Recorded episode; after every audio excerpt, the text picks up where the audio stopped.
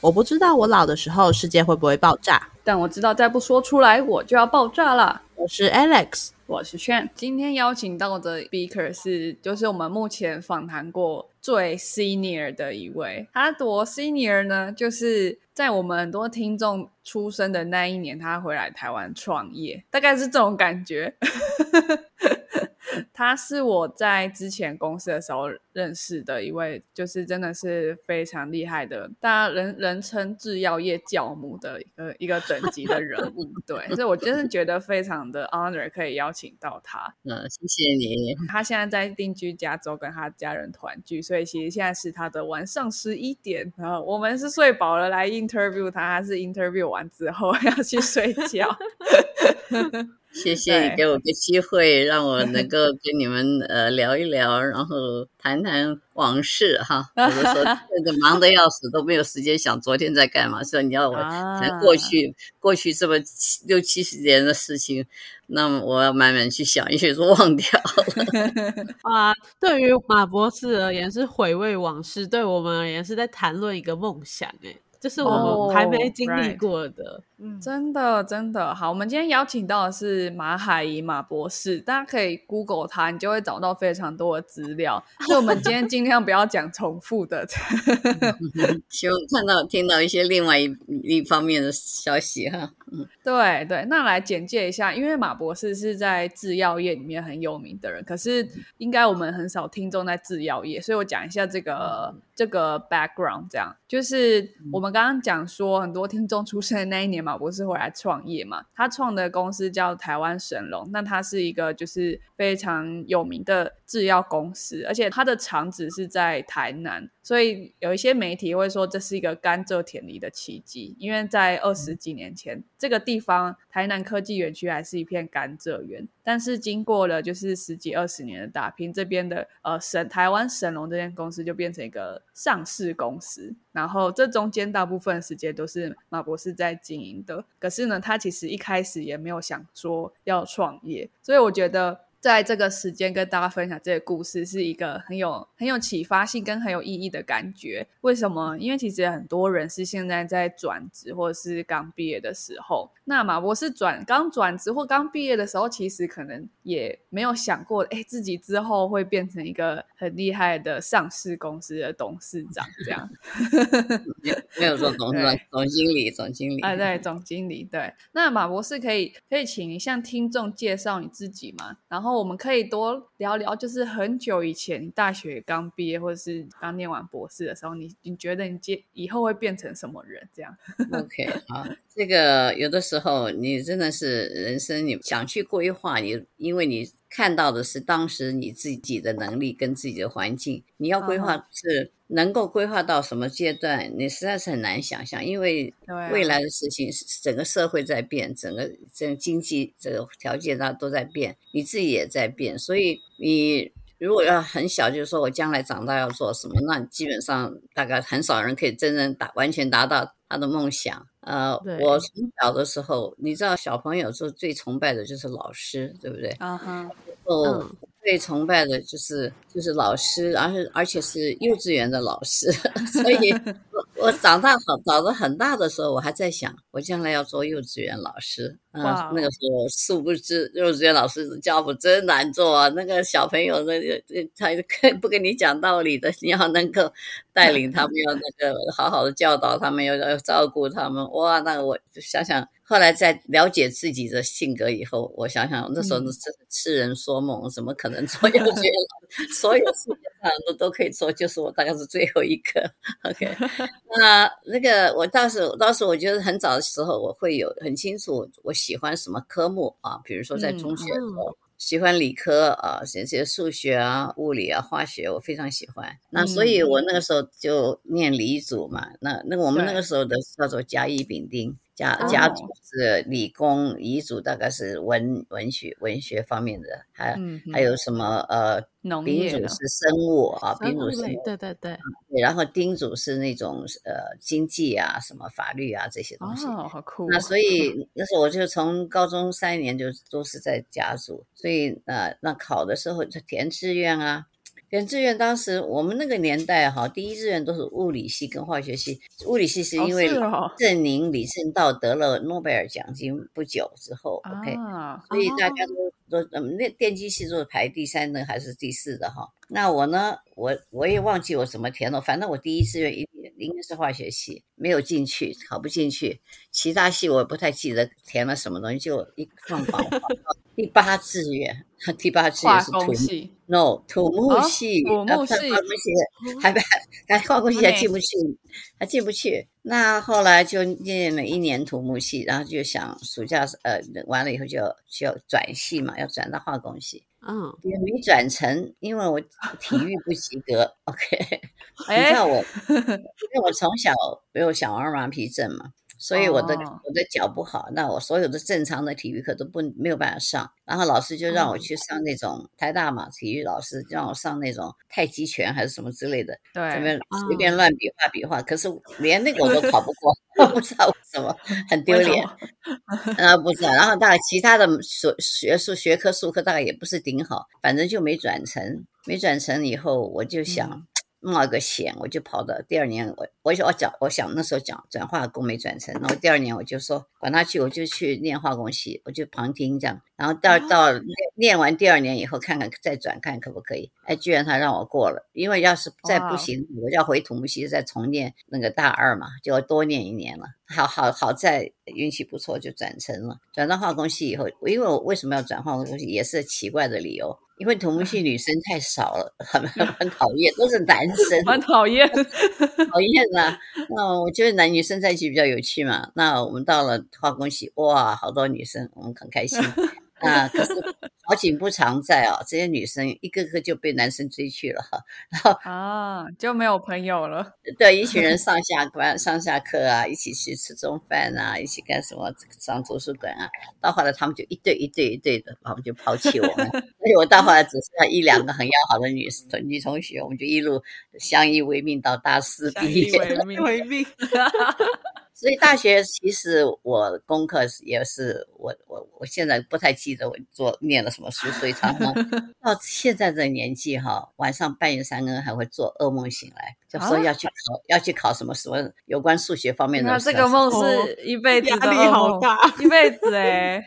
非常大，然后就吓得吓得冷汗一身，然后就 然后就，而且还有的时候是做梦说，哎呀，今天要去毕业典礼，然后说我还有一门课没有选，所以 所以我想好紧张哦，压压力蛮大的。然后念书嘛，我也不知道，反正我我也不知道我怎么念完了，我从来从小到大都没有没有考过第一名，也不在前三名，可是我也没有到最后一名，所以就过来了。也就过来了。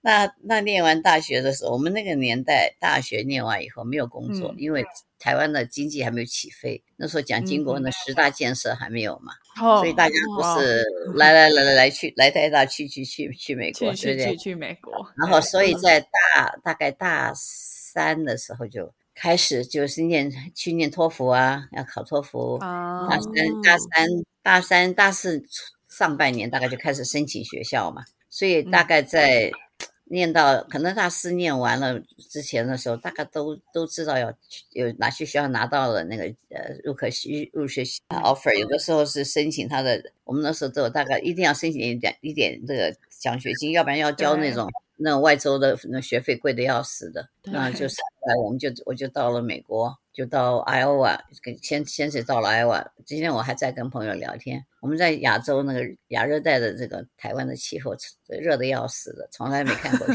现在这这几年因为交通方便，大家可以上山去赏雪啊什么。我们那时候好像也真的没有什么雪。然后到了美国，一照一一头就栽栽进那个那个最中西部最冷的地方，就是 Iowa。然后呢？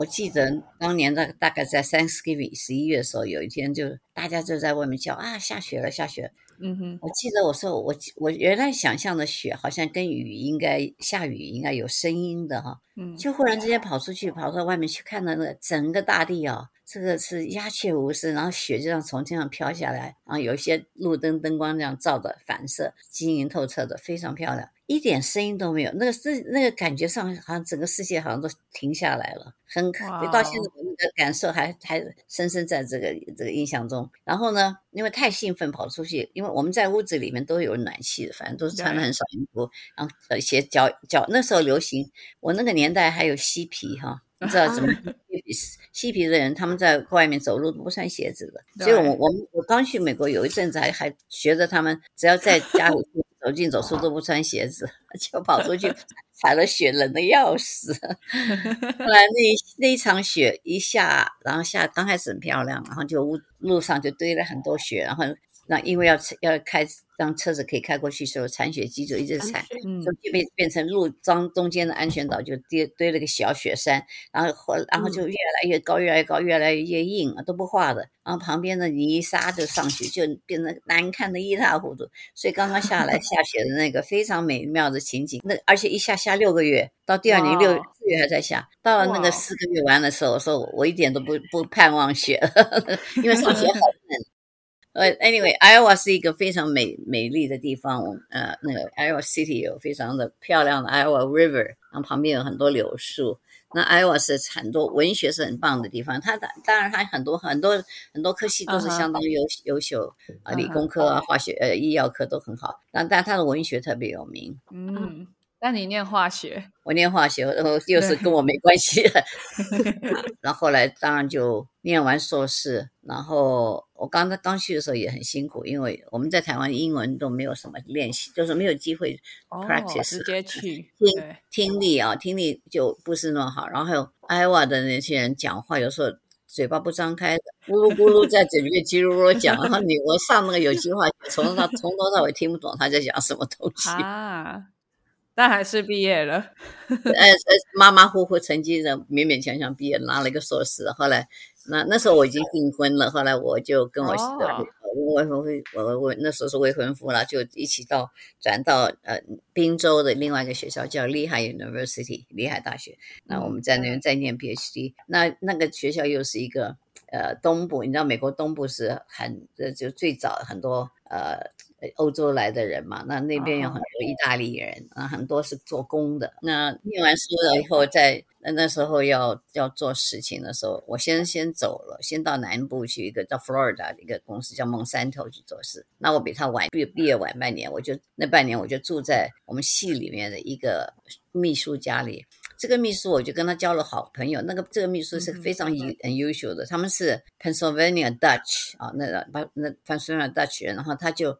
他很会烧菜，那么他们家什么东西都都自己来，所以他比如说一年他们就宰一条牛，一条牛就切成很多块以后，家里面他家有五个那种冻箱啊，然后就每一个部部牛的每一个部分都包好了，写出来吃什么肉什么肉，所以一年就吃这一条牛，然后呢一年全家都跑到田里面去采采采番茄。采了番茄，当天晚上就把有些番茄就做成番茄酱，有些做成番茄汁，有时候做成什么什么什么，然后就就用真空，你晓你晓得那种做罐头的方式，就是一个玻璃瓶，玻璃瓶上面的铁片。啊，你你把它这做煮的很热的时候，等它一冷时候，那铁片就真空吸住了，然后就把它盖起来，那就变成一个 can 一个 can 一个 canning operation。所以家里面自己做做罐头，那时候美国这样这么，嗯，就很多是很多人是这样参照，非常非常自己亲手来的。所以他们家地下室有一一层地下室，你走进去，你以为是 supermarket，感觉很多一层一层的。那 所以家里的面包也从来没有买过，都自己自己擀面，自己发面包，每天就自己烤面包。我住在他家，每天早上就被他烤的面包烤烤这个香味熏醒了。所以我跟他在一起学到很多，就是真的，你 everything 都 go by 那非常天自然化。他们洗衣服，洗完衣服挂在后面晾干的。你知道美国人每家都有烘干机，他们就是洗完可是用用太阳，他这种太阳晒干的衣服特别香。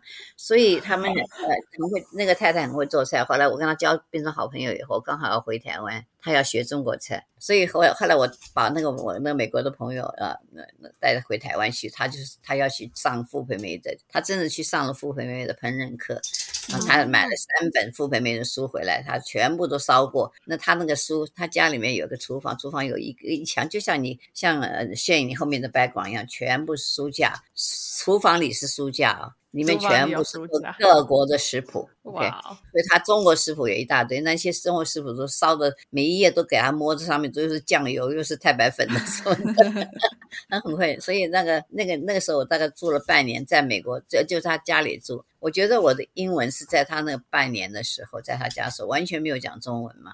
然后，然后跟他们日常生活在一起，你就知道有些东西，你如果不是从早到晚跟他住在一起的时候，你根本不会去用这些字，也不叫，也不会碰到这种情。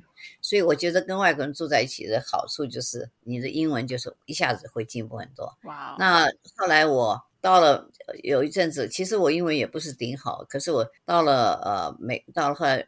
再换公司到美呃加州换公司换到 Syntax 公司的时候，我记得有一个同事在那谣传说我小的时候是是在孤儿院长大，是那个是美国人的孤儿院长大，所以我的英文很好。哇，故事有点太传奇了。原来这么，我觉得我的英文是在那那个那那个时时间，那是一个一个突破了哈。那至少我忽然听得懂。那个谣传很好笑，然后有知道很好笑，然后我也也晓得怎么样跟人家。carry conversation 也晓得，因为日常生活在一起，你话题就多了，你就知道你有有些事情可以聊。有些事情我们要介绍中国的文化，要介绍我们自己的话，我就强迫自己要，因为要介绍，逼逼不得自己要去用了解用中文怎么讲。你知道，有时候我们这些东西不一定不一定你学你中文了解很多东西，很很多这种东西历史啊、文化习俗啊，你要讲成英文很难讲了，因为没有这。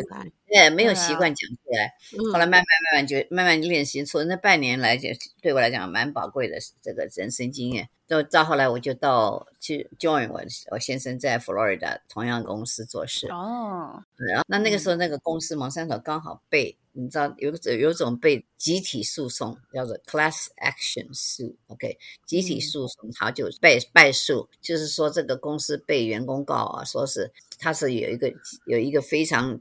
呃，这个一贯性的歧视，歧视 minority，歧视少数少数族群。minority 包括什么呢？你当然包括女女人，对，包括非白人。OK，那亚洲亚洲人当然是其中之一。所以当我去找 job 的时候，我相信那 HR 的 manager 一定好高兴，一定忽然可以打两个勾，又是女的，又又不是又是亚洲人。所以我进去是呃，diversity 那个时候 diversity 这个词还很少用到，就是 equal opportunity。diversity 说到后来是说 equal opportunity 是说你不准歧视别人，但是 diversity 是说你要拥抱，你要你要 appreciate 大家的更积极的正面的啊。那然后那个公司后来我进去以后，他们就在就就就发现我有这样，我是进来像这样子 background，再加上我我进的是一个是那个 quality control laboratory 的工作。认认真，他们就让我就从第一天开始就大概就给我，他们就给我做了个他我的职场规那个职职涯规划哈，career development。所以我在那边一共是我在那个厂佛罗里达厂待了待了六年，六年到八年样子。他们就给我上一系列的课程，然后都有的时候把我送到公司总部，总部在在 Missouri，在 Saint Louis 啊，圣路易，然后各各式各样的 management training，所以他就要讲说，我要把他们要把我栽培说可以变成第一个女的厂长，OK？你那个厂啊，嗯，那当然我当然没有做到，因为我后来离开那个厂有五千 有五千人，OK？那而且下面你要要管的人都是这些南南嗯，就是怎么样南部的人，南部人就是比较。怎么讲？呃，极端的一点，很做事很极端的，有时候会。所以那个时候我也不知道他们大概有这样规划。可是那时候在呃六年的，我六年换了九个工作。为什么？他就一直把我 rotation，rotation 是 cross training。所以我做做了好几个工作，到最后的时候，在那边的时候我是 the head of quality control。OK，okay, 六年，六年。然后，然后完了以后。那时候我先生要换工作，要到加州来，要到那个 Lucky 啊，那是那个做火做飞弹的公司去，跟老板娘说我要辞职，我要离开。他们说不要辞，不要辞。他说我们我们在加州这边也有一个有一个 division 啊，他那个我们我在第一个第一个去蒙山头去的，在 Florida 的 division 是做人造纤维，那那人造纤维的产品可以。做衣服可以做袜子，可以做窗帘，可以做你的大汽车大轮胎。以前还有 computer tapes 啊，什么各式各样的啊都有，都是人造纤维，那尼龙的纤维的。OK，看它不同的粗细、强度啊。那后来我调到蒙山头加州这个 division 是做做这个吸晶片。Silicon wafer，就是半导体的那个晶片。哦，我们那个时候才三寸呢，很小，三寸。听说他们说以后会变五寸，我说啊，那变五寸不是那么大。其实我想现在应该很大了。对，anyway，那个时候就是我往山头有它的晶晶晶片的生产的地方是在全全世界某有三个地方，但它的客户全部在现在所谓的细谷。嗯嗯，所以我我的工作就是在戏谷当中找一个所有的客户的客户组在里面，在那当中找一个场地，然后改成一个我们的最后一步的 processing step 在那里做，然后就，然后在里面做呃要那那场很小了，然后再要做 quality control，然后要要要接订单，要做 shipping，要做 customer service，所以我在那段时间里面，我经常我我我们开个开车过个过一条街，就是可能就是 Intel 那边就是呃。National Semiconductor 这边是 AMD 啊，什么那里。哦，那时候是两千年了吗？还没？那个没有，那个呃，没有两千年啊，一九七九。哦，一九七九，好像在上历史课。古代的时候啊，我现在还在石器时代，是不是？没有，没有。有的时候你想想那个 technology 那个时候啊，没有那啥没有个人电脑嘛，对不对？电脑都是 IBM 啊，什么三八六啊那种大那种大的要死，然后我们都要打卡，OK，都是都要打卡。你们你们都都不知道什么叫打卡，OK？那然后那个呃，我们那时候没有没有 Internet 啊，然后就有好不容易大概到了可能一九七九八八零年初吧，才开始有有所谓的 fax 啊，那时候 fax 的机器哈。传真寄来，哇，好快，好了不起。可是那个 fax 都是用，都是用那个，那它是用怎么讲？thermal print 热感应纸，热感应纸，对。然后那热感应纸呢，有时候不小心放到太阳底下，或者在怎么做桌子、车子里面它会热一热，全部一片乌黑。所以那个时候真的是。我们就是也是也是就是经历过这个技术的这个所有的技术的突破突突破突飞猛进，我们就一路在赶呢，我们要学嘛。所以即使是到了我离开我我到在蒙山头做一阵子，后来离开了，我就转到要那个时候，在一九一九八一年，我转到。药厂了，就是 Syntax 药厂，就是 Syntax 后来被卖掉，我我们才会到台湾去建建神龙的。OK，哦，所以你所以你一开始跟制药真的没有关系耶？没有啊，我做过三个产业嘛，这个第一个是人造纤维，第二个是 Silicon Wafer，就是半导体的产业，第三个就是做药的嘛，哈。第三个做药的时候，那个时候一九呃一九八一年开始啊，那个时候呃。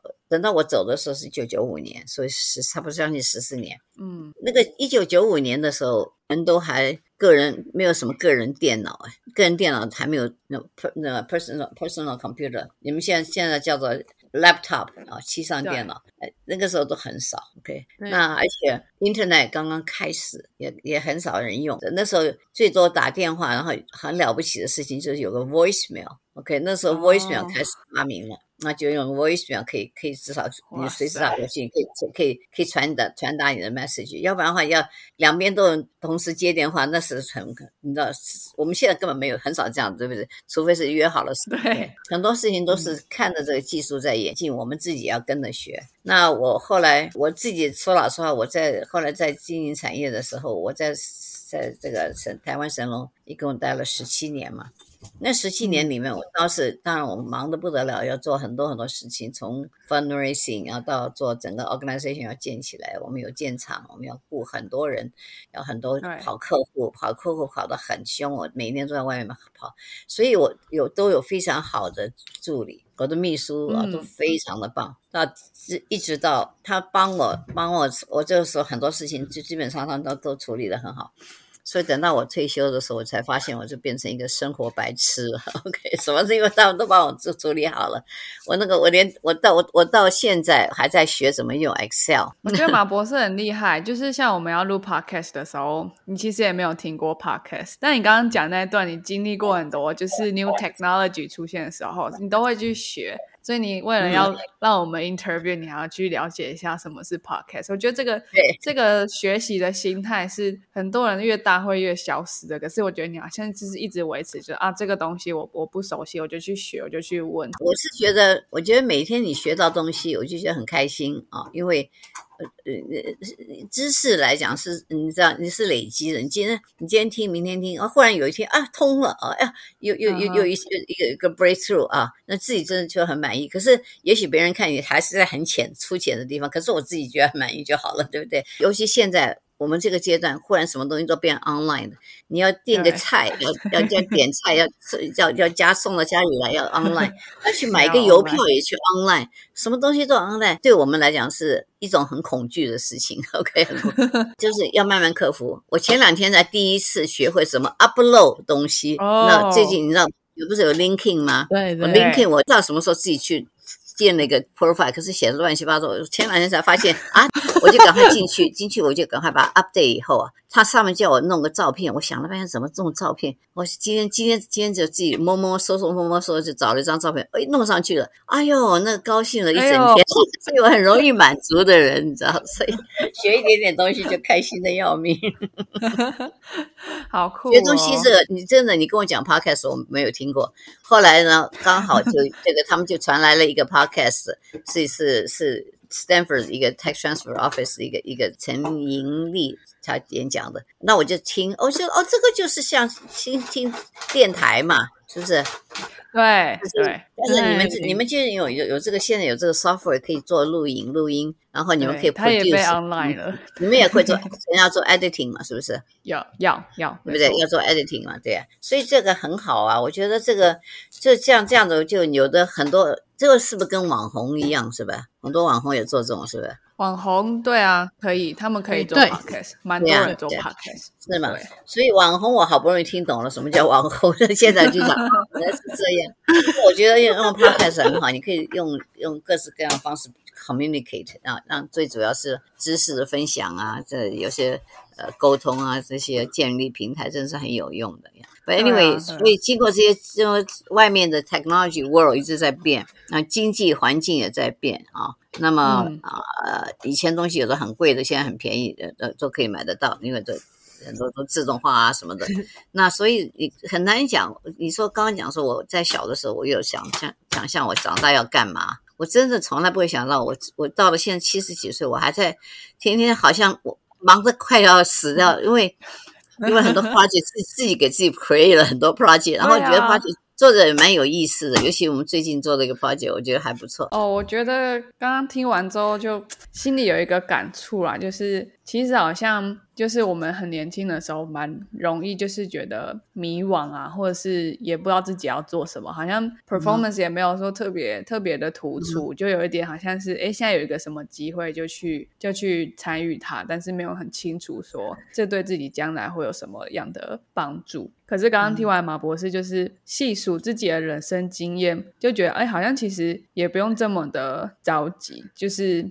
看那些 new technology 的出现，你其实也未必知道为什么，所以很多机会跟很多机遇都是在你现在这个人生阶段，你无法无法先预测掌握。对对，但是我觉得有一个不同点哈，我们同样的大家一起过来的人，那我就看我们的朋友，比如说我这个年纪的，有的人在五十岁就已经像个 ready to retire，然后什么东西就 put everything down，从来不去再增加任何知识的人很多，然后他就也有玩的很开心，不同人生观，OK，他也许整天去坐游轮啊什么什么，这这都有啦。每个人，我觉得 最重要的是 there's nothing wrong or right，只要是 what works for yourself。这是很重要一点。第二点就是说，假设说 if anything 哈，因为我现在到这个年纪，我还在还在想要了解，还在想看到很多事情，我还在想帮忙啊，能够 improve。我们最近做的这个事情，就成成立这个呃 consortium，希望能够帮助台湾新药开发这个这个这个 business process 做的顺利，做的更好。那可能很多人也看到了，但是。不同点就是，他也没有觉得他要一定要把自己的时间丢进去，把自己的精力、把自己的人脉全部丢进去帮忙。但是我就不知道，不就有这种，就是有这个 passion 要做这个事情。我想这些是个人个人的 personality 的 difference。那 personality difference 会会带你到不同的途径去。OK，那有有一点的，我想我们从小的训练，也许是。你因为物质条件不好，所以一定要念好好念书，要不然你考到私立学校，家里没有办法供供你念这个私立学校，对不对？所以小的时候就很害怕，说没有办法念书了，所以就功课一定要用用用功嘛。虽然自己没有很用功，但是总是要装着很用功的样子。至至少有养成一个习惯，就是不管你做什么事情，you do your best，就是你的要求，你对自己要求，你不要说。做不到以后，自己会很很难过啊，很很这个很很很沮丧啊，这些都不需要。但是当你在做的时候，你就全心全力放进去，百分之百两百的全心放进去。既然已经全力放进去了，那个结果不是你要的结果，你也没有什么懊恼了。对啊，对，假如你假假如你当初没有把全全心全力百分之一百放进去，你到时候出来结果不不好的时候，你会懊恼自己说为什么我当年没有把这个。这个做整个整个心力放进去，所以我觉得这可能是从小的习惯做事任何事情，我都是百分之百 OK。那做不好，那也没办法，也许我天资不够，我本身技能不好，但是我你不能说我没有用心啊。嗯，所以用心，我觉得哦，但我觉得马博士这边很勇敢，是说呃，就是你。要决定说，假如说你在美国一开始工作也是很顺利，可是你要选择另外一条路去走的时候，你怎么可以这么勇敢就决定说啊，我要回来台湾，我要投入百分之百的回来台湾？就是我觉得这很难。OK，我回台湾哈，这个这个是两两个因素，一个因素是我本来就一直很想回台湾。我在美国第一个工作，从第一个工作开始做，记得我是一九七四年开始做第一份工作，大概一九七八年第一次回台湾，出国以后第一次回台湾。哦，将近九出国九年以后才回台湾。那个第一次回台湾，那是因为探亲嘛啊。那但是我就觉我一直觉得说，我爸妈也在那边，我就很想回去。所以我陆陆续续每一两三年回去的时候，我都去看有没有工作的机会。嗯，那那时候这个也是一个时代的。这个这个变迁的很有意思，就是我自己刚开始做不是在纺织，就是纺人人造纤维，等于是纺织厂嘛，所以我就去参观一些纺织厂。那时候有什么中兴纺织厂啊，很多也有学长在那边，呃，化工系学长那边，所以我去参观。那参观完了以后出来，那个厂长就跟我在他办公室谈，他就。他说：“你干什么要想回来嘛？”我说：“我说我说我觉得这个是我我生长的地方，我在台湾生的。我说我觉得这边很有感情啊，我爸妈也在这边啊，想回来。”那他就说：“你你念化工又跑念化工跑到化工，我们这个化工厂里面说老实话，他说你不适合。”我说：“为什么？”他说：“很危险哦，化工厂很危险。”我说：“那男生就给他炸死嘛？”OK，他说。你是你是很危险，男生危险让他炸死吗？他就笑了，然后他就说：“我们这要值大夜班的哦，值大夜班。”我说：“他说怕女生会说的，万一万一碰到坏人。”我说：“那你工厂的，你工厂应该有有要能够保护员工啊。”我这个对啊，我这个从美国美国做事情回来，你知道我我相信我那我当时讲完那个一定气讨厌死我了，这是这么做，这么好像很很很这这这个这个希望怎么讲硬硬给他硬给他杠上去的感觉，对，很美国。是那个时候真的说老实话。在台湾的，一直到我到台湾去开公司，我们的工厂第一批雇雇进来都是男生。然后那个时候我就找了两个呃两个小两个厂的各自的 supervisor 来，我就问说，是不是台湾没有念化工系的啊？因为我们是化工厂。他说。他们也没有，他们说，他们他们支支吾吾给我讲一堆。那我后来我跑到成大化工系去念，问了，我说你们一年化工系有几个女生毕业？他说我们三分之一都是女生。其实有啊。说那那为什么我们都找不到化工系女生呢？对啊。那问题就就是我基本上是我们自己雇人，我们这是 hiring manager 的 issue 了，对不对？我就找他们进来两个人，我还记得清楚。我我最近还跟他们开玩笑，问他们记不记得，他们说记得。就说你你们有没有 interview 到女生？他说有啊。他说，对。我说为什么没有雇他们嘛？太危险了，也是讲一模一样的话，太危险。那我就说，那你们男生就给他扎死啊！他们就笑，就说女生太瘦弱了，搬不动东西。我说，那你这个搬不动东西是公司要给他各式各样的骑这种 pallet 各种的推车啊，可以骑重的啊这种东西，这公司要给的要 provide 这个工具给他，这是公司的责任。啊，他他也最后来也来跟我讲一个模样，说我们要轮班啊，要要大夜班。我们公司没有宿舍 OK，嗯呃，这个一讲很，我就是我就了解，这个其实园区有盖很多员工宿舍，就是为了给这些工厂有很多晚上，有时当然有的人就基本上就住在，因为家里如果在在北部的话，那就白天在整天都住在呃常年住在宿舍里，或者是就还有好几个宿舍专门给那个大夜班的人去。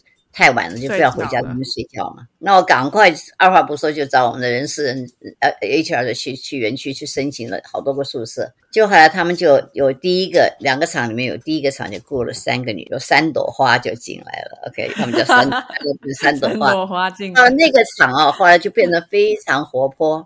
他们就觉得那女生来的很好，那女生做事情又很细心。他们有时候很粗心的时候，呃，可以有些 你知道，我们做药厂里面文件一定要做的很好，就觉得哎呀，那女生来以后觉得好有意思。那隔壁那个厂就很羡慕啊，他们没有女生。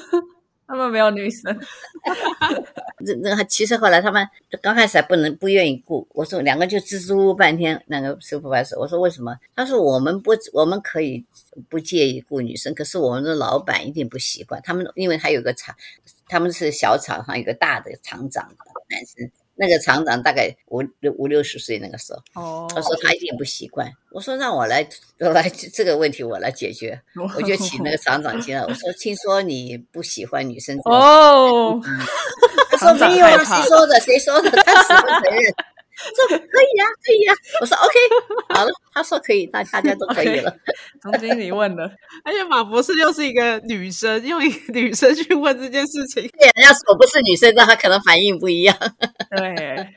But but anyway，but anyway，我觉得这个这个在工厂里面，人当然有些也有些是是有点受限制，因为她到了怀孕，她就我们有也很很担心他万一碰不碰什么 chemical 啊，万一影响胎儿什么，对这种，所以这个当然工厂应该是 suppose 是应该很安全的，可是他那有的时候他们自己也怕万一流产啊什么，有会叫调调动一下职务做一下呃 office 的工作。但是有有一个非常棒的一个女生，她就是从头到尾，从从在 pilot plan 也做，工厂大夜班也做，她还她的她先生还在台积电做事，她一个人在台南，她后来带两个孩子，现在两个孩子好大了，然后真的还是很能干啊，真的是她也化工系的一个女生呀，所以我觉得。我觉得是最重要，这个社会不要给人家限制，人家愿意去做就去做。对啊，比如说给他限制，他如果想去做，没有这个自由的话，那就是蛮不公平的呀。哇，马博士，你好了解员工的状况，你你现在都已经退休了，你还知道 员工的小孩多大耶？哦。我们的员工都都是我们叫做神龙之友的那个 Line 的 group 啊，或者神龙的家人。我们有两个 group，一个神龙之友，一个神龙家人。其实都很多是同样的人，很多是离开神龙，但是很也有很多还在神龙了。所以每一个每一个，你知道我在神龙主持过不不知道多少个婚礼啊，那个做证婚人啊，是因为很多在我们公司里就接公司人的的嘛，小男生小女生，然后就结婚了，然后就吃吃他的板豆啊，吃那个拜拜，好好吃啊。然后我们神龙是蛮。Family oriented 的，因为对感觉我说老实话的，一个员工在我们公司要做事的时候，你没有全家的支持哈，这也是是很辛苦。那那个啊，不只是双亲的这个这个怎么样，夫妻的支持，很多两边的爸爸妈妈都在支持，都在帮忙，所以。以前我在讲，跟他们讲说，你们过我们过吃尾牙的时候啊，自己来不来没有关系，你家里人要来来。哇，怎么会有这么棒的 CEO？可惜已经 retire，怎么办？没有没有没有没有，那个大家很辛苦的，呃，真的是，尤其我们。这么多年，前面几年不赚钱嘛？因为这个我们成立这这巴塞公司，一定是前面几年一定是不赚钱，因为要你把发发达弄起来以后，这样上市以后才会赚钱。所以那那个时间又比电子业长啊，所以能够家家人能够能够耐得住，我觉得一定要给他很大的鼓励嘛。这我觉得公司就是感情的。就是这个紧密真的很重要，因为像是现在其实台湾有非常多的新创公司，可是我们进去后有时候会觉得说，这真的可以成功吗？然后对这个公司也没有一种就是情感建立，这是一定会有的。对，反而会更想要离开。嗯，所以我觉得听到这种感这种感情这么好，像是我是非常情感取向的人，我就会觉得说，哇，我真的是愿意在这里一辈子。不是我跟你讲，带带人，我其实很多公司都这样，神龙不是我一很多公司是非常带人就带心。心嘛，是不是？有有心，大家心这这个 lined up 的这 same direction 的话，做事情的比较做的好啊，做的快的就做的这个同心协力非常重要，而且这个个就是要要要最重要的一个是互相尊重。对，哦，而而且比起就是公司一直去做那种什么假的团建啊，想要把团队的紧对我觉得还不如这种真感实切的东西。对，这个这个当然我们也是一个运气很好，我们那个时候。呃，我们刚好是美国的公司被被被一个大公司买掉，所以我们这个美国公司人有两万人一起出来。出来的时候，那时候我们到台湾来开这个公司，我们挑了四五十个这那个公司里面那个团队，那个原来就是一个团队，所以他们的到了台湾来就基本上没有什么那个这个磨合的问题，然后就把整把神龙就先建起来了。建起来以后，他们先我们带了很多顾问来先。等于是执掌每一个每一个 function 的那个那个那个 head，他们就雇台湾的年轻人进来要训练，然后，但陆陆续续他们就退出去了，然后所以有有些人大概来来去去大概有三年的时间，有有一两个人到做了七八年。在台湾，他们都是美国人，这样。嗯，呃，多半是美国人，也有也哦，英国人，也有澳洲人，什么都有。啊哈。但是那个都讲英文了，所以我们 不会讲中文嘛。就当呃，我们的我们的 language，对，我们从第一天就开始决就决选定了英文只是 official language，因为。我们客户同时讲都是国外所有的 regulatory authority，像 FDA 啊什么都是用英文嘛，所以所以基本上你习惯了用英文，你所有 documentation 不要再翻译了，都是已经是英文的，要比较好一点呀。哇，那时候是还没有两千年呢，就是有一间公司全部讲英文，那个讲英文，在台南大家都不行啊，大家都不行，然后就找很多老师啊，然后。教教英文老师，有有也也教教这个。我们一个刚好有个 partner，他的哥哥是在加拿大做校长，他刚好常常来看他弟弟。那他就他来看的时候，他就发现他们这边英文都很很需要帮忙，所以他就开始教他们英文。他他教的英文教的特特别好，就是因为他晓得我们中国人写英文啊，常常有时候都通常一通就通病啊。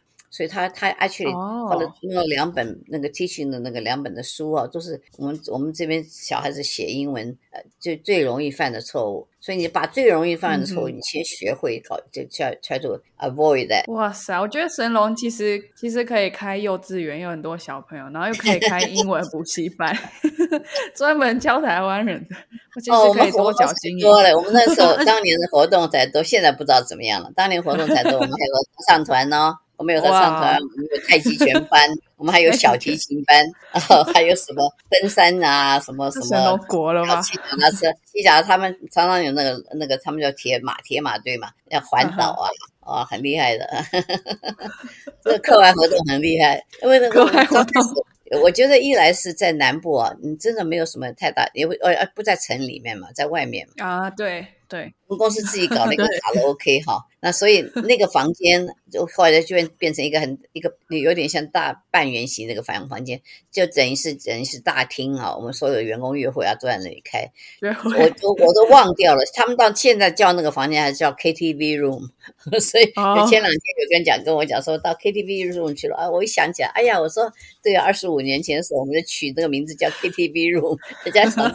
公司里面还有个 KTV room，对，因为我们那时候真的有真的买了一套卡拉 OK，因为我们觉得员工没有什么娱乐嘛，那个真的是没有娱乐，那个在在乡下嘛，真的是鸟不生蛋的地方。刚开始真的是，刚开始南科，你现在去看，你现在有如果你有去过南科，你就会觉得非常很像竹科，但是比竹科好一点，就它设计的时候 小的像竹科那年时候地太小嘛，就很拥挤。很宽大，马路很宽大，然后风那树木栽栽种的非常多，非常漂亮。有一个湖啊，在你我们去的时候呢，马路都没有，都是田，路都没有。我们那个我们有一个，我记得我们一个厂长，他那个他那时候就开一个吉普车在田里面跑来跑去。然后我们公公司前面啊，前面前门是一个牛棚啊。OK。因为我看早上在我办公室打开了，我就看有几只牛。那时候，然后后面是猪猪圈啊，猪舍。到后来都慢慢都没有了，都被我们这文明人把它侵犯了，他们跑掉。我记得我们住的宿舍旁边是鸡舍，哇，那个臭的要死，然后好多苍蝇。然后我们还去抗议说他们有苍蝇，有这个鸡好吵。人家讲说人家 院在这里这几十年了，你们这后来才进来的，你们怎么可以怪人？鸡先来的。对啊，不过真的是慢慢慢慢的，后来被这个新的房子盖起来啊，人就那个你知道，所有的这些乡村的就没有了啊，很可惜，就是、哦很可惜。对我我小的时候从来都没有什么去过台南，后来在台南住了好多年哦，我对对台南啊非非常有感情，我很喜欢台南的人，人人情啊味很重。我那时候我们在台南那个小镇，那个叫善化。善化镇，我的好朋友就像我这每个礼拜我去洗头的那个、那个、那个、那个，呃他跟我年龄也差不多的啊，我们就谈得很来啊。后来每次我你走的时候，他都要从从厨房里拿拿一大包蔬菜呀、一大包水果给我，都是田里刚刚采出来的，因为他们家里还在种田。去洗头送蔬菜啦。对对对对对，呃对我非常照顾，他们真是就就觉得我们是外地人呐、这边没有家人呐、过年过节也没有什么，没有人给我们这个过啊怎样的，所以很非常照顾我们。那个我觉得我们我到现在还有很多很多好朋友在那里，好温馨哦。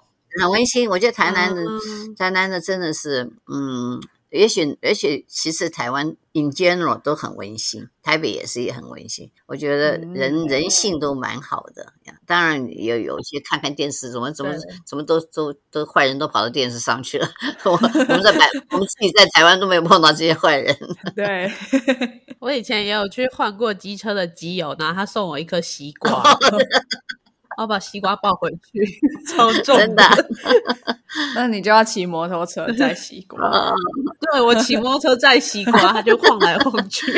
你是在台南啊？啊？没有，那时候在花莲。哦，在花莲，哦花莲对，花莲有嗯西瓜，对，我觉得马博士很厉害，是真的吗？因为你身兼多职、欸，就是你同时要忙这个公司的事情啊，然后你还要带家里的小孩，然后同时有家里要顾。哦，那个时候就过得比较少了，因为女儿已经大了嘛。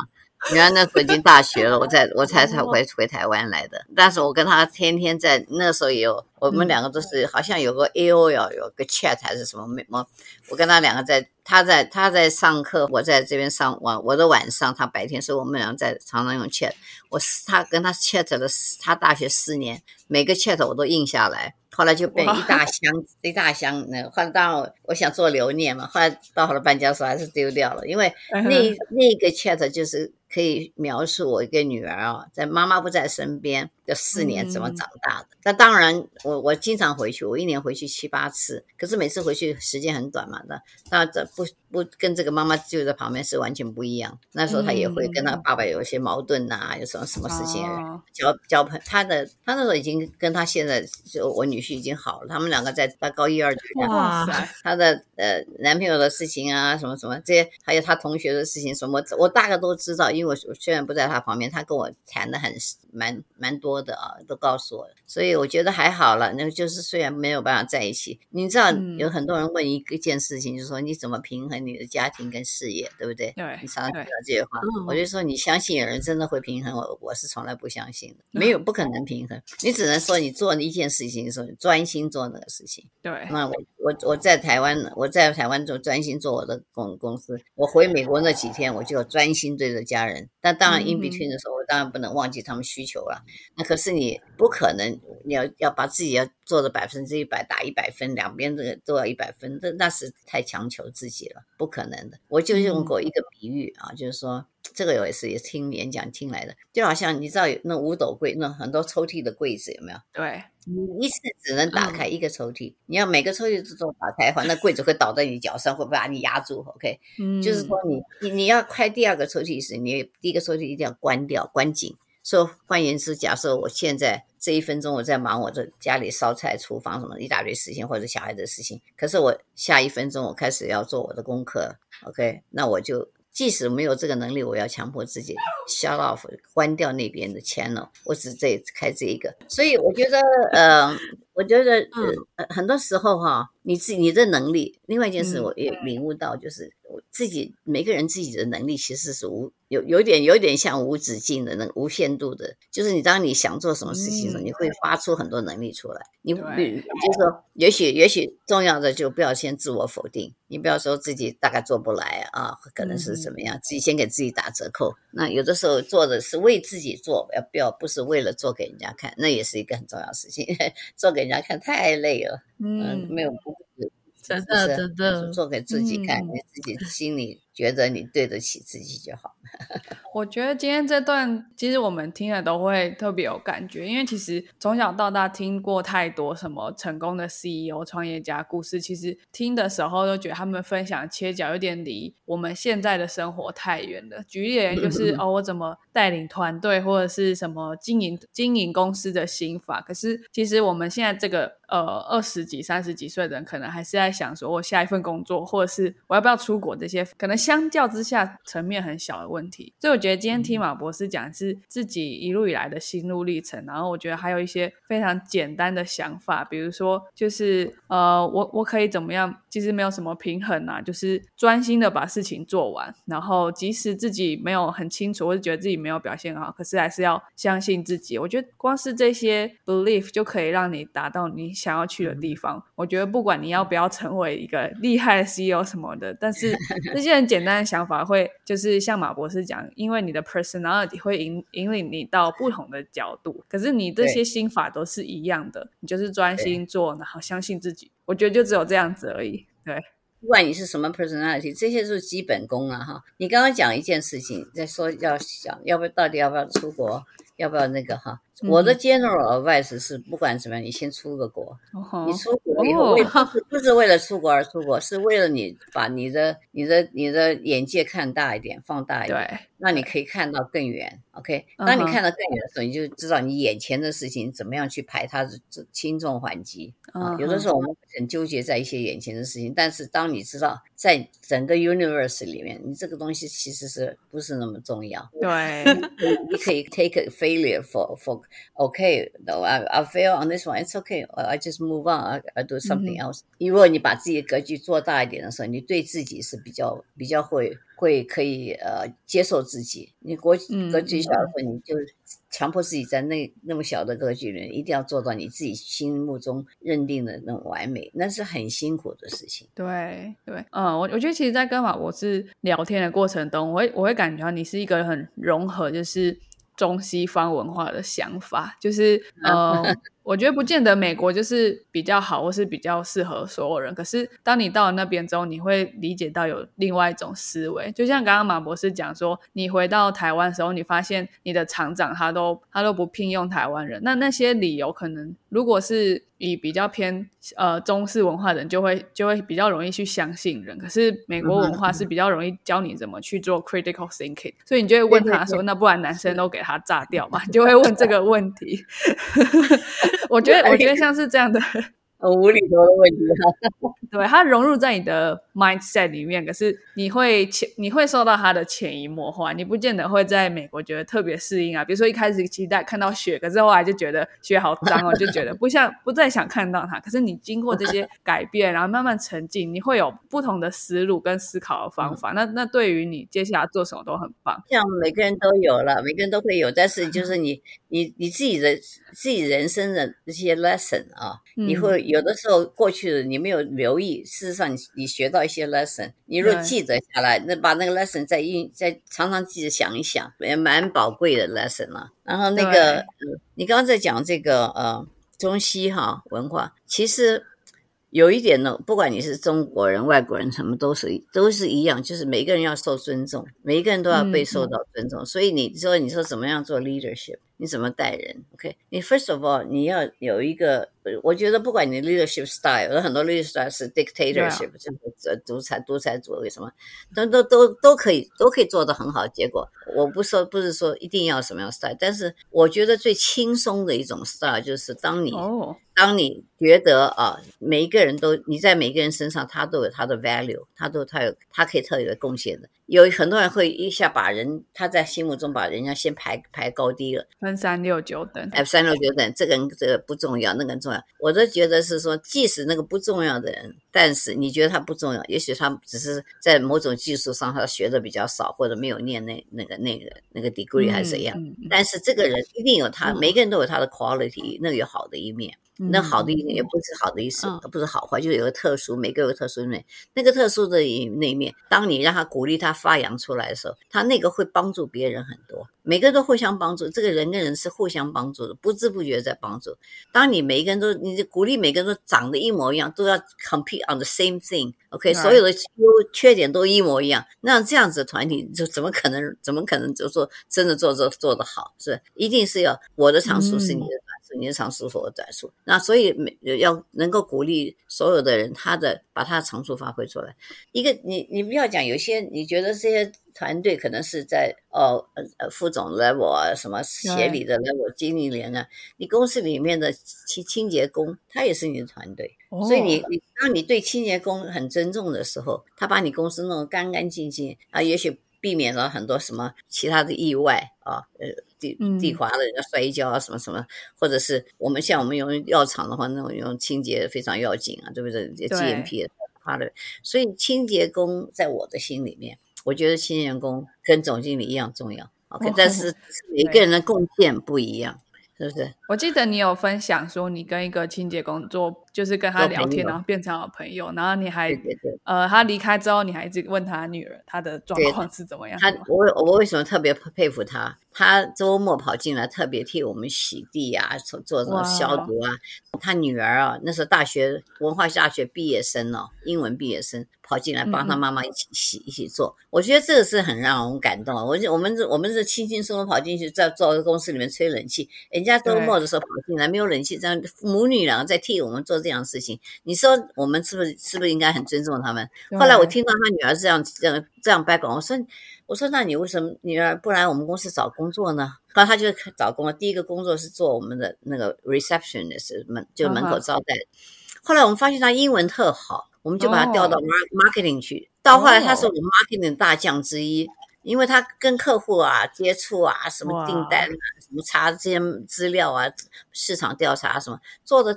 特别棒，我就很替他那个妈妈高，非有这样女儿非常 proud。对，我觉得他他可以把他女儿，他他一定也是很辛苦的赚钱啊，把他女儿这样念的念的很好，女儿也很争气啊，啊，所以所以所以每一个常常都会出状元的，真的是不要不要不要随随便便轻视任何一个人。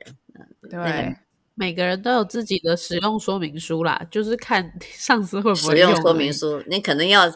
诱导诱导上司教他怎么样 用。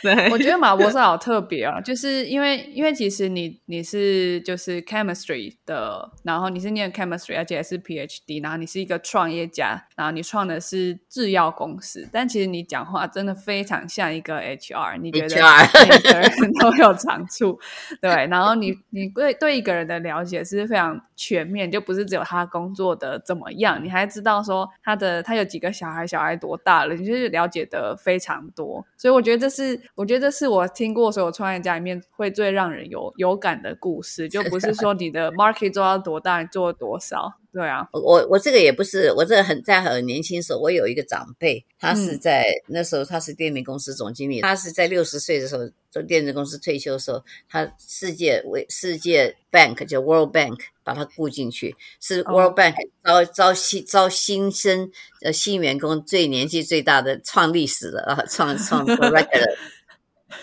六十岁新员工在那边做做到七八十岁的时候，又被台湾的跟跟中美国的一个 joint venture 雇回来，要弄核电还是什么东西，他就回台湾来。说他他是他到最后走的时候是九十岁，这样就忽然走掉，就有一天站起来倒下来就走掉。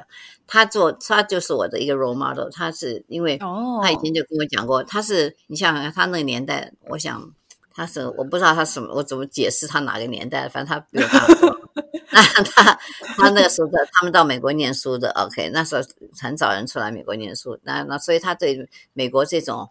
呃，他说我们中国人常常会自己很客气，或者很嗯很害羞。他说，比如说呃，他毛毛遂自荐这种心态很少，这种不是一个通常的做法。在美国的话，你要去找工作，你就自己去就跟人家去讲，我我怎么样，我我会怎么，我会什么，对不对？嗯嗯嗯。那台湾的话，就要找一个人拜托人家去介绍，然后替人家去关说。然后到时候再给 安排一个工作进去。他说他这最不最不喜欢这样子。那时候我就就记得，我说他这么年纪这么大的，他还有这种心思的想法。啊，就让我第一次。这是很重要的一个鹰派，对我来讲是说，你不要看一个人年纪就决定他是他的想法应该是什么样。所以是，you can be any，你可以在任何一个时代，it's it's matter 你要不要在那个时代。OK，那他那个时候很那个时候慢跑、长跑什么都还没有流行的时候，他就开始每天慢跑。他每一年要穿破好多双球鞋。哇！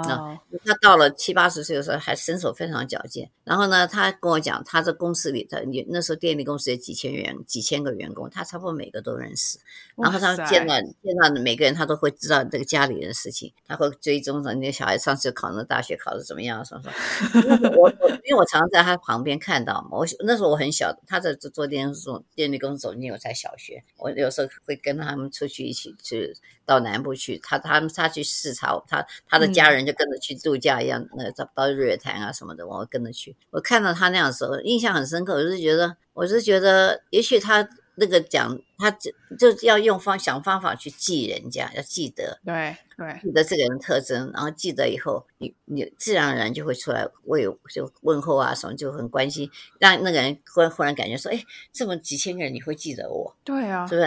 嗯，其实。这个，所以我后来我也不知不觉，我不晓得什么时候 pick up 他的这个习惯啊。所以我那时候我其实在美国也也是这样子。那到回到台湾以后，更更那个，我到现在还记得，我那每次我新员工，我我每次有新员工的时候，我第一都是他们要新生训练，我在神龙的时候，第一个都是我先去跟他们认识，我就讲讲神龙啊背景啊什么。哇，orientation 是 CEO 做，我就请哎，我就请每个人讲一下介介绍自己。然后呢，他们就讲自己叫什么名字，什么学什么呃什么学校毕业，所以就没有了，就坐下来了。我说 no，你要告诉我一个你跟人家不同的地方。OK，每个人想了半天什么不同，有一个人就跟我讲，我家有一大堆狗，一根猫啊，很多猫路上捡回来的。然后他妈妈每天到到各个餐厅去要跟人家讨那个厨余回来喂这些狗猫。我到现在还还记得，我们现在还是我的好朋友。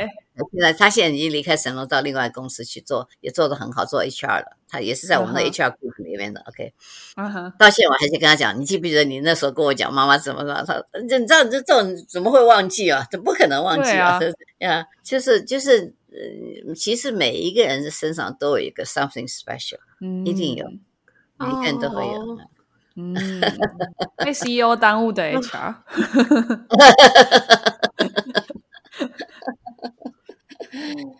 不不，anyway，这个刚创业是有创业的另外一一一门学问了。那个那我们也是也是也是血泪史啊。当然是因为 要要要去募资啊，募资完了以后要要要从零开始，要从一个技术从头开始开发，要去找客户。这些当当在一路打拼的时候不觉得辛苦，后后来回头想想是蛮辛苦的，真的是蛮辛苦。那时候一个礼拜七天都在上班呢。那到后来。因为也真是就是忙忙的不得了，做不完的事情。因为因为自己的公自己创业的公司里没有人逼你，你就自己不做，你就晓得公司没有进展嘛。所以对啊，对对。那可是 我就很担心，那时候我们很多同仁也是中午也跑进来，我就把他赶回家。然后我说你们有家人在这里，我们是没有家人，所以没有没有关系。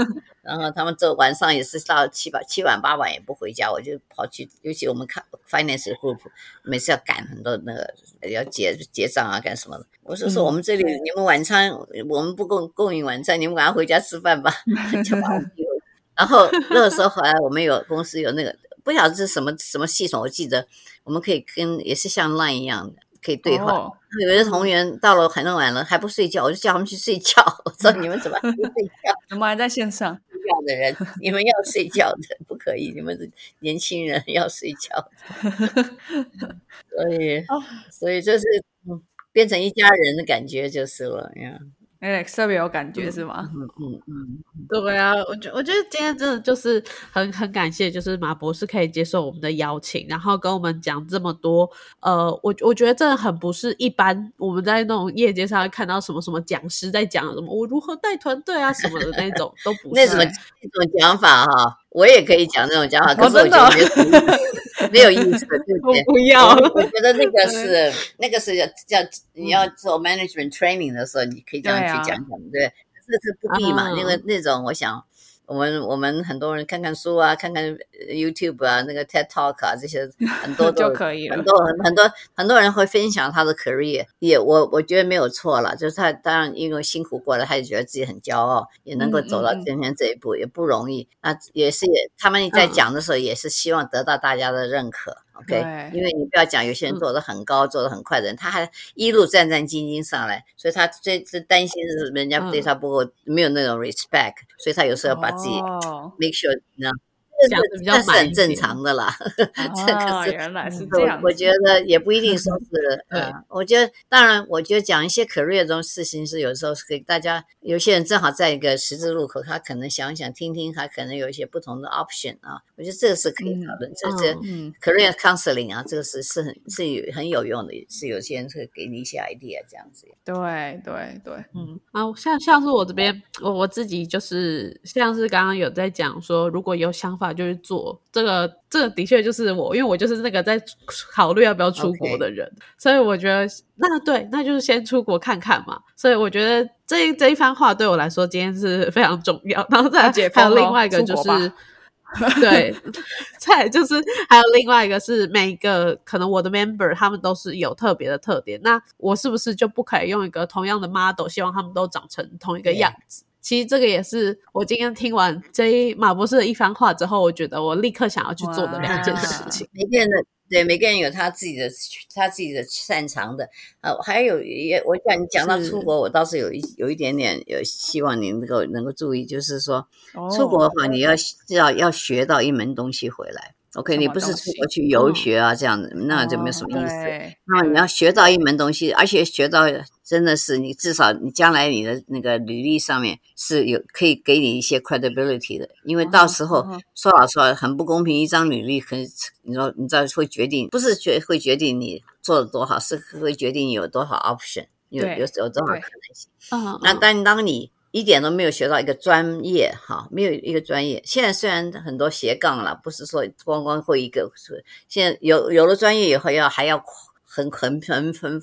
方面跨领域，所以你当你连一个专业都没有的时候，那就很难跨领域。所以每个人还是要有一个专业，那个专业的最好是你最喜欢的东西，不能找一个觉得现在啊出入找教不最容易找的，或者学城市。哎，你 你一定要是自己早早上起床就想去做的那种专业，不会想不会说哎呀想到我要要做事情不想起床，这种这种就不行。所以一定要 something really you like。OK，不要被虚荣，比如说大家觉得哦，走这一方面的比较光鲜亮丽啊，可以赚的钱比较多啊，或者在爸爸妈妈口中跟人家讲出来是比较比较了不起，在爸爸妈妈脸上有光，这些东西都不重要，重要是你自己喜不喜欢。那我觉得我们今天的访谈也差不多到这边就结束了。那非常感谢，就是马博士真的跟我们分享这么多，那还有炫这边做了一系列整理，我觉得真的是获益良多。好，那就伴随着狗狗可爱的叫声，我们今今天 podcast，你们谢谢你们两位有有时间有耐心听我在这边说古啊，说古到今。不会不会，真的收获非常多，谢谢马博士。好，那我们今天的 podcast 就到这边啦，我们下次再见喽，拜拜，拜拜。